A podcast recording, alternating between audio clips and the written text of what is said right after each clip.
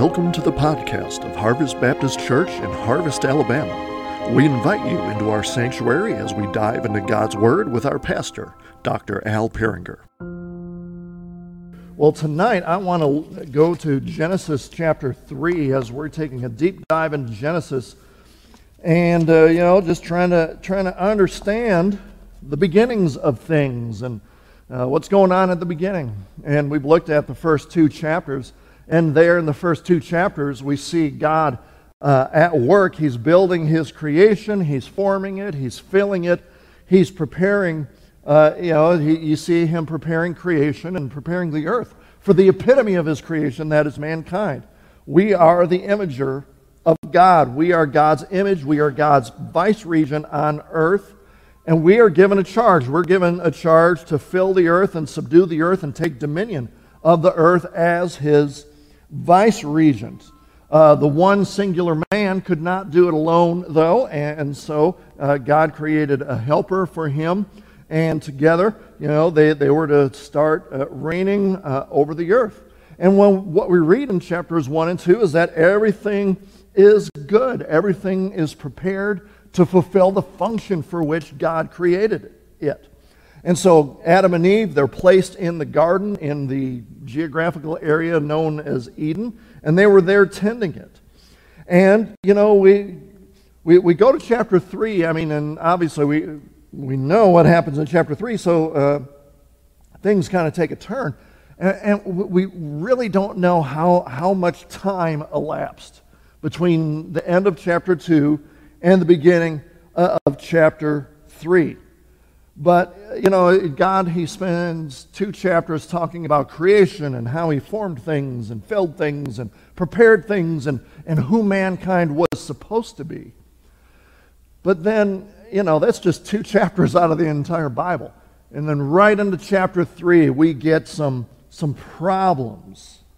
But this chapter answers one of the, I mean, probably the biggest question that has been asked ever since mankind has been around. And it, it's probably the greatest question that's used as a weapon against Christianity. It, it's the question about evil, it's a question about wickedness. It's the question about if God is good, like Christians say, and if God is omnipotent, all powerful, as Christians say, and if God is omnibenevolent, all loving, as Christians say, why is there evil? Where does evil come from? Well, Genesis 3 gives us the answer. Evil was introduced into God's creation by a creature who had free will, who decided to rebel against God, and then lead others in that rebellion.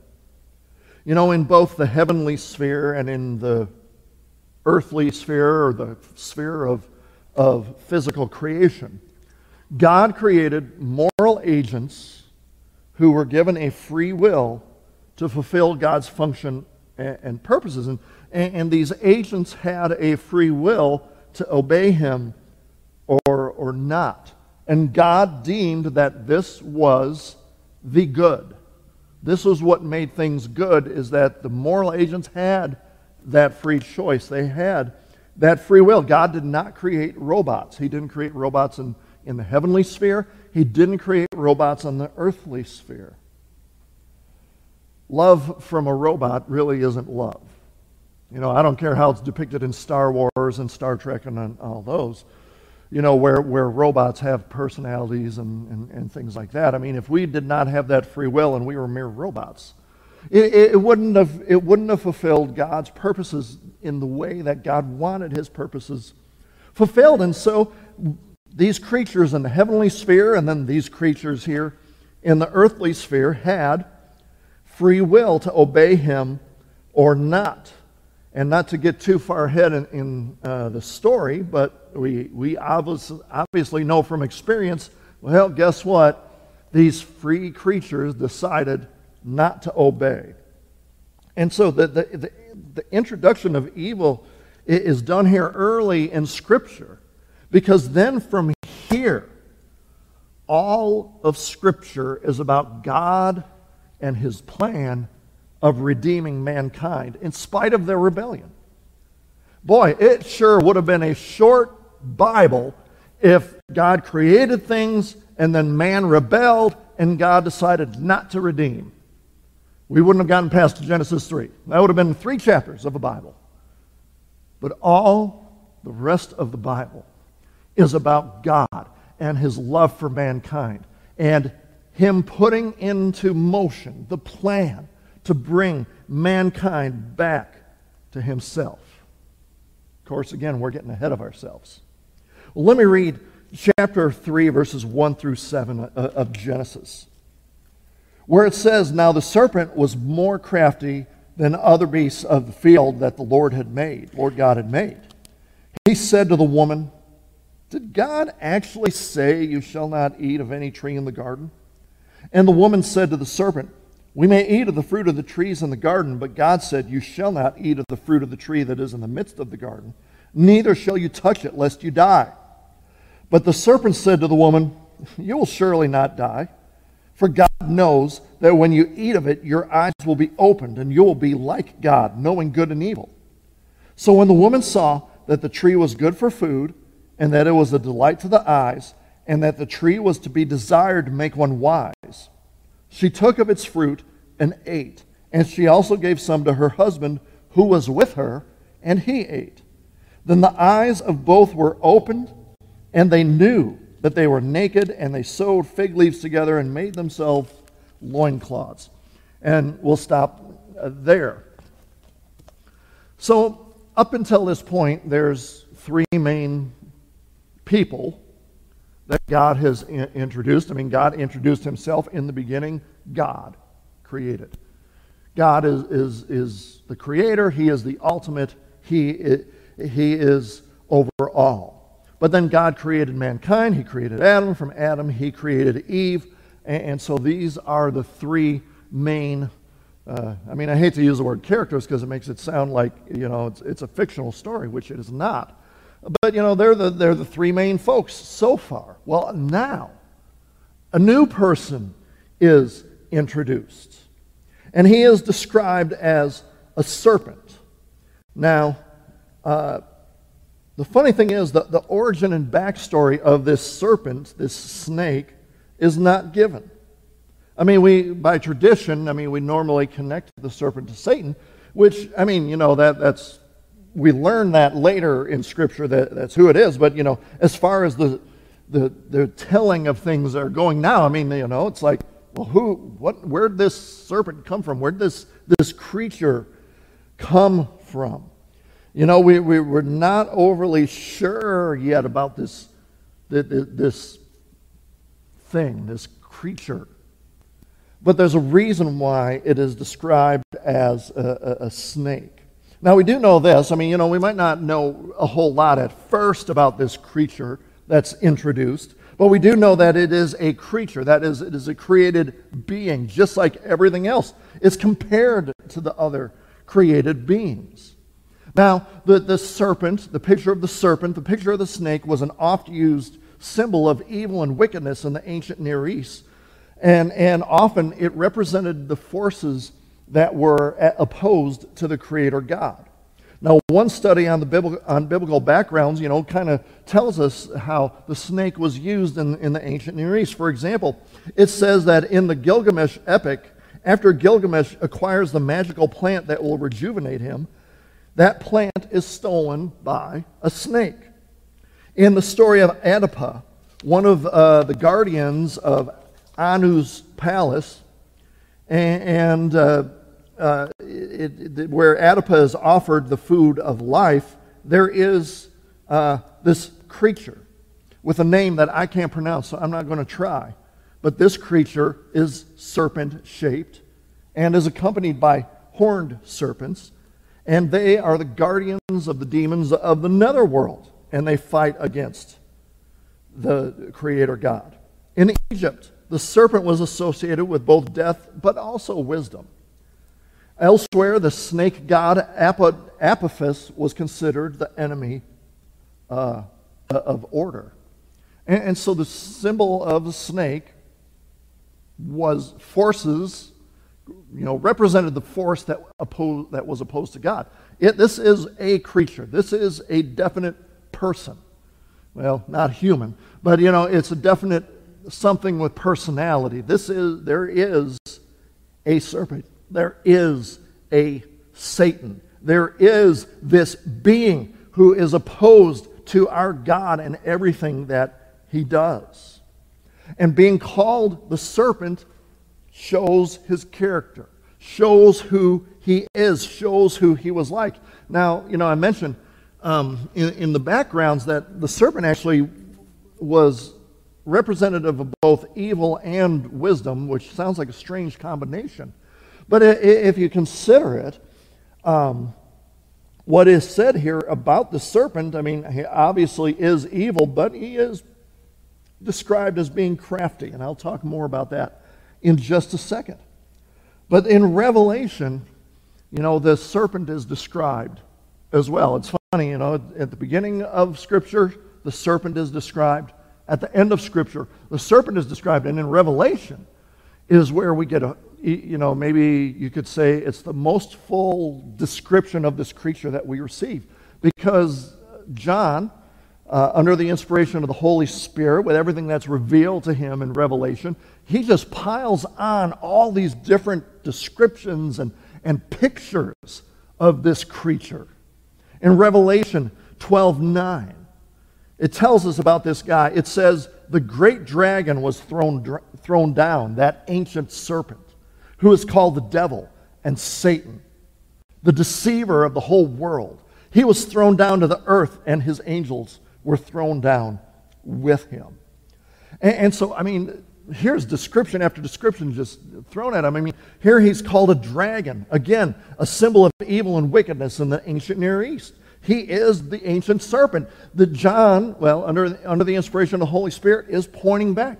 You know, that the dude right there at the beginning of Genesis, it's this guy here. It's this Satan. It's this dragon. He is the ancient serpent that was described before. He's a dragon. He's a serpent. He's a devil. That, that word for devil means a slanderer and an adversary. He's God's adversary. And he slanders God. And, and you know, we notice as, as we read Genesis 3 that he slanders God by twisting his word. He slanders God through his word. He's called Satan. And the word Satan means God's enemy, an adversary. It says that this creature deceives the whole world. You know, he started by deceiving Adam and Eve, and he hasn't stopped since. And so we have a creature who's described as a dragon snake. And he, you know, he, he, he's given all these pictures and names and characteristics. But guess what? He is still only a creature. He is still only a created being. You know, in all of the, be it the ancient Near East or even modern religions and pagan religions and false religions and things like that, you have good versus evil. You have these different forces fighting against one another. And, you know, sometimes one side is winning, sometimes the other side is winning, and it's a back and forth. Because according to these religions, the, these forces, they're almost like equal in power. Not here. I mean, you read Scripture, there is no doubt that this Satan, this dragon, this serpent is merely a created being. He is not God. No one is like God. This is not an even fight. This is not a going back and forth, well, you know, sometimes Satan's winning, sometimes God is winning, and, you know, back and forth. No. God won. God won. I mean, and in fact, here in, in Revelation 12, where, you know, there's, it describes this, this, it describes the work of the dragon and how he's trying to, to eat up the, eat up, weird to say that, but I mean, eat up the child that the, that the woman was bearing. You know, it was, it was a picture of Israel giving birth to the Messiah. And, and, and Satan was trying to stop that and to, and, and to destroy Jesus, not knowing that by sending Jesus to the cross, he was sealing his own doom. And, and, and it, right here, even in Revelation 12, it, it shows that, you know what? This dragon snake is a defeated foe already. But we don't know that, I guess, here in Genesis 3. He is a dragon, he is a, he is a serpent, he is a devil, he is a Satan, he is a deceiver. And it says in, in Genesis 3 here that this serpent is crafty. He's more crafty than any of the beasts of, of uh, the field. It doesn't necessarily equate him in the same category as the creatures. The NIV, you know, he, it, it translates uh, verse 1 this way it says, Now the serpent was more crafty than any of the wild animals that the Lord God had made. And, and, and so, you know, that you think about it, that Adam and Eve, they, they may not have had any other interaction with heavenly beings. I'm not overly sure. But, you know, they, Adam especially had a lot of interaction with the wild animals. I mean, he named them. There's an elephant, there's a horse, you know, things like that. They, they had an interaction with the wild animals, and all of a sudden this creature comes along and it's different than these other creatures. And, and, and it, it, you know, it, he, he's crafty. He's, he's different than these other creatures. You know, they, they knew all the wild animals. Okay, here's, a, here's an elephant. Here's a, you know, a this and that. What in the world is this thing? Now, you know, I know some, you know, some might say that, well, Satan, he entered into a snake and was speaking through the snake. I don't think that's necessarily what it says. I mean, I'm not, I'm not, you know, discounting that. You know, I had a professor who had an interesting theory. His theory was that now, I don't know exactly how spiritual beings have a form or what spiritual beings look like because they're invisible to us kind of in the here and now. But, you know, what do they look like when you're able to see spiritual things? And his theory was okay, so you know how when uh, the Chinese, they have their Chinese New Year, and they're out in the streets and, you know, they're throwing firecrackers and things like that. What, what is the creature that they dress up and, you know, that they parade? It's a dragon. But have you looked at the dragon? It looks like a snake. It's a dragon snake. So, I don't know. His theory is maybe Satan kind of looks like that. It's a dragon snake. He's a dragon snake in his form. I don't know. But anyway, it says he's more crafty. You know, here's all the other animals. Here's all these other creatures. Okay, here's this thing. And boy, it's crafty. That word means cunning, clever, prudent, shrewd. And uh, in and of itself, it's not a bad trait. Because Jesus himself said it's actually a trait that we're supposed to have. In uh, Matthew 10 16, Jesus said, Behold, I'm sending you out as sheep in the midst of wolves. So be wise as serpents and innocent as doves. But the word there that the ESV translate as wise is the same Greek word from the Septuagint uh, that, that means crafty here in, in Genesis chapter 3. And so J- Jesus is actually telling us to be prudent like a snake, to be crafty like a snake, which very much sounds strange. I mean, who, hey, I want you to be crafty like a snake. And that's a good thing. But, you know, it, it, it is. And so what that tells us is that the characteristic of being crafty and being prudent and things is not bad in and of itself. It's how you use that characteristic that matters. You can be wise, you can be prudent, you can be crafty, you can be shrewd. But what else does Jesus say? You're supposed to be innocent. You're supposed to be innocent like a dove. And so you are to use your craftiness for good. Well, the serpent didn't use his craftiness for good, that's for sure. And so that means he rebelled against God. Now, we don't know when he rebelled against God. We don't, we, we don't know when he decided to do his thing. We know that we, we know elsewhere from Scripture that he was arrogant and, and prideful, and, and, but we don't know when that happened. Did it happen somewhere between chapter 2 and 3? Did it happen somewhere between chapter 1 and 2? Did it happen somewhere in chapter 1? Things like that. Um, I don't know. I mean, I like to speculate about these things or talk about these things. I was reading a book the other day, and it's not that I've never thought of this before, because I, I, probably have, but I just never given thought about it, th- uh, given any thought to it until, you know, I'm, I'm trying to prepare for this. But, but what the book said is that the serpent, Satan, he rebelled right here. This was his rebellion. He saw God make this creation. Because, you know, in Job it says how the sons of God were, were at creation and sung God's praises because of it. And, and, you know, he may have been doing his thing. We, we use the term Lucifer, I guess, for him. And he's doing his thing, whatever he was created for. And he sees God create this universe. And he says, hmm, you know what? Maybe I want to rule over that.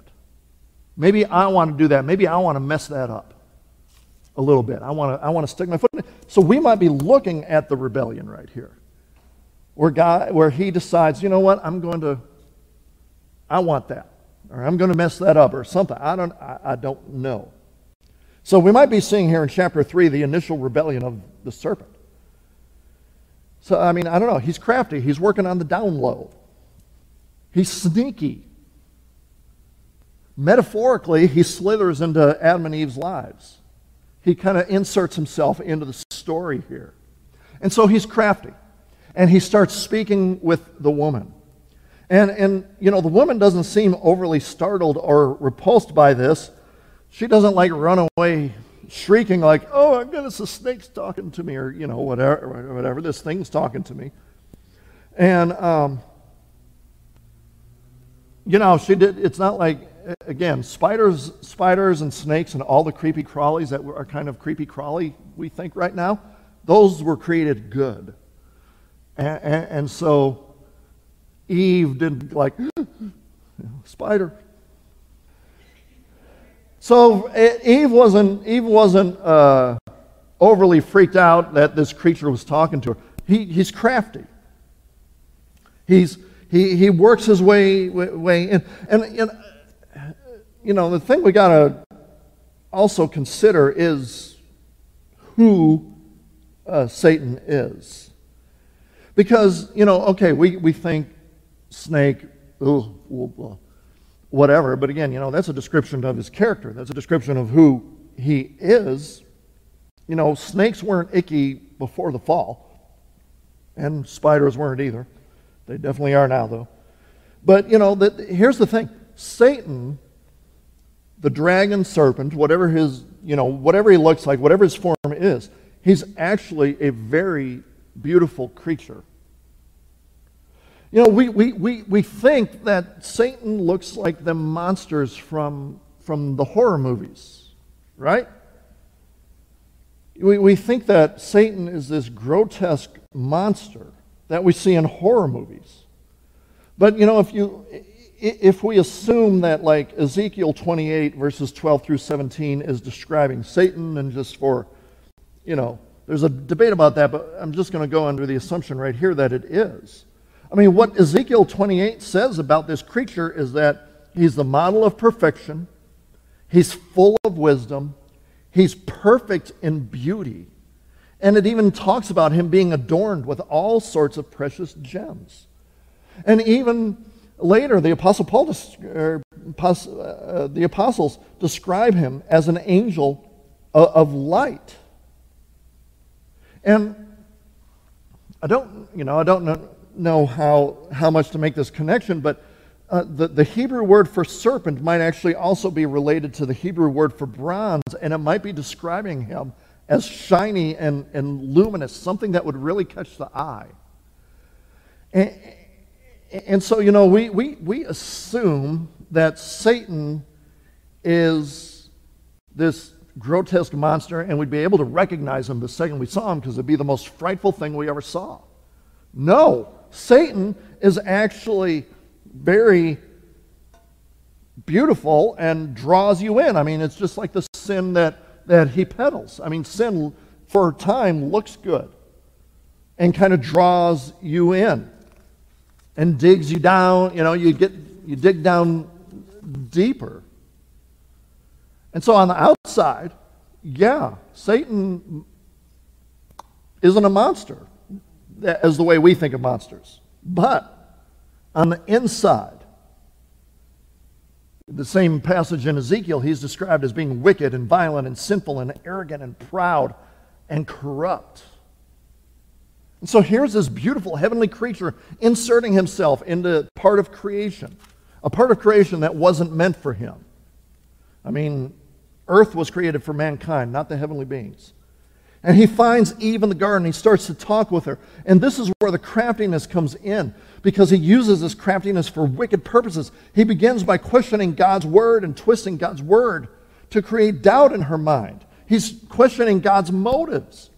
Now, here's the thing you know, when he's talking, he doesn't like outright lie. Meaning, I mean, you know, every word that comes out of his mouth is not a lie, but he most definitely twists and he misrepresents. And that's some of the most dangerous lies that are out there the, li- the lies that have a good amount of truth in them. And, and so he repurposes God's word to achieve his agenda. So, Eve, did, did God really say that you can't eat of any tree in the garden?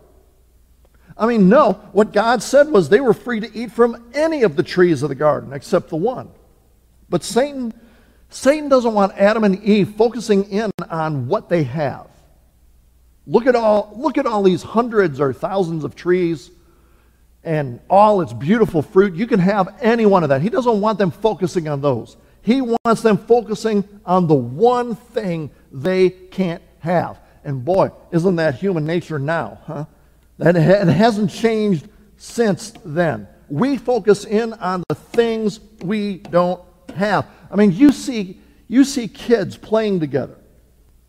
They, they have all these toys to choose from, all these shiny, wonderful toys. They, these toys over here might be nicer and flashier, but what do they do? They focus in on the toy that that other kid has. Look, you can play with all these toys over here. I want that one. Look at what you have. I don't care. I want that. Man, it started right from the beginning. Satan is focusing in on what we don't have. Satan starts focusing in. Yeah, I mean, God, and he's twisting God's word. I mean, did God really say you can't eat from these trees? Well, you know, no. But he doesn't want focusing on that. So, yeah, we got really far tonight, and I want to close it out so that, that, that we can have time of prayer. But, you know, as we go further into this study, um, you know, we're going to see the serpent doing his serpent thing. And, and, and here's the thing the tactics that he used back then are the same tactics he uses now. He doesn't have to change his game plan because it, it works every time. I mean, it just works over and over again. Um, and we have to beware of them. That's why we're told put on the armor. Beware of his tactics. Satan is a lion looking to devour you. We have to be careful of, of, of Satan and his ministers twisting God's word. You know, he, he, he has ministers who teach and preach for him, but they twist God's word and they appeal to the flesh, and sometimes people can't, can't resist that.